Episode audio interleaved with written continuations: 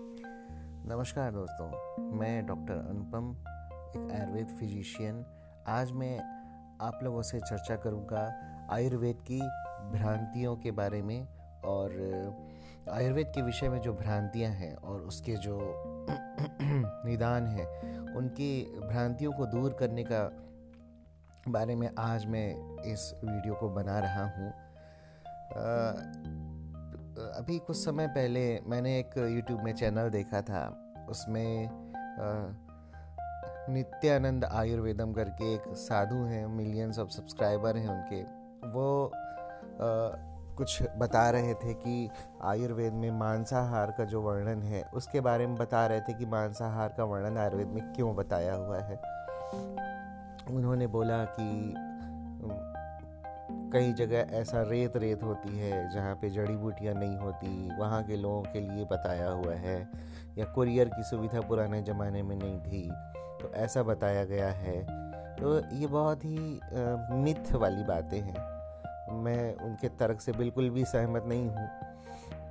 हमारा भारत जो है वो प्राचीन काल से इतना उन्नत रहा है कि वैमानिक शास्त्र और नौका शास्त्र जैसे महान ग्रंथ लिखे गए हैं। जब पूरे विश्व में आदिवासी रहते थे और मानव सभ्यता अच्छे से विकसित नहीं हुई थी। तब से नौका शास्त्र मीन्स नावों का निर्माण किया जाता था। इवन पद्म पुराण में भी और मत्स्य पुराण में भी ऐसी नावों का ज़िक्र है, जिसमें पच्चीस हज़ार प्रकार की प्रजातियों को रखकर मनु ने उसको सेव किया था प्रलय के समय। तो इसके अलावा भी वैमानिक शास्त्र महर्षि भारद्वाज का है। तो ऐसा नहीं है, पुराने ज़माने में यह बहुत ही उन्नत था और मांसाहार, यस, निश्चित रूप से मांसाहार बताया गया है आयुर्वेद में। तो आयुर्वेद जो है केवल मनुष्यों के लिए नहीं बताया है।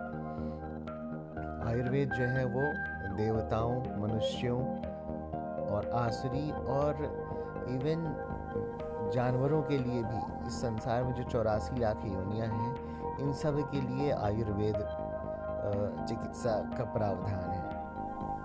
इवन ट्रीटमेंट ऑफ़ प्लांट्स जो होता है, वो भी आयुर्वेद ही आयुर्वेद में बताया हुआ है। तो हम यहाँ पे बात करेंगे कि मांसाहार का ज़िक्र क्यों है?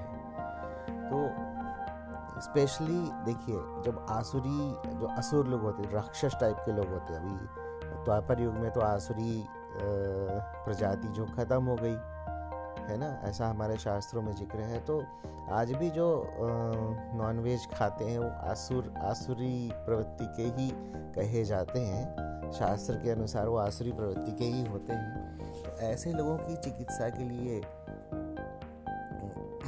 पुराने ज़माने में जो असुर होते थे और जो जानवर होते थे, उनके लिए नॉनवेज का ज़िक्र है। जैसे शेर है वो तो शेर तो एक मांसाहारी जीव है तो उसकी चिकित्सा के लिए आयुर्वेद में मांसाहार की चीज़ें बताई हुई बाकी जीव हत्या को तो पाप ही बोला गया है।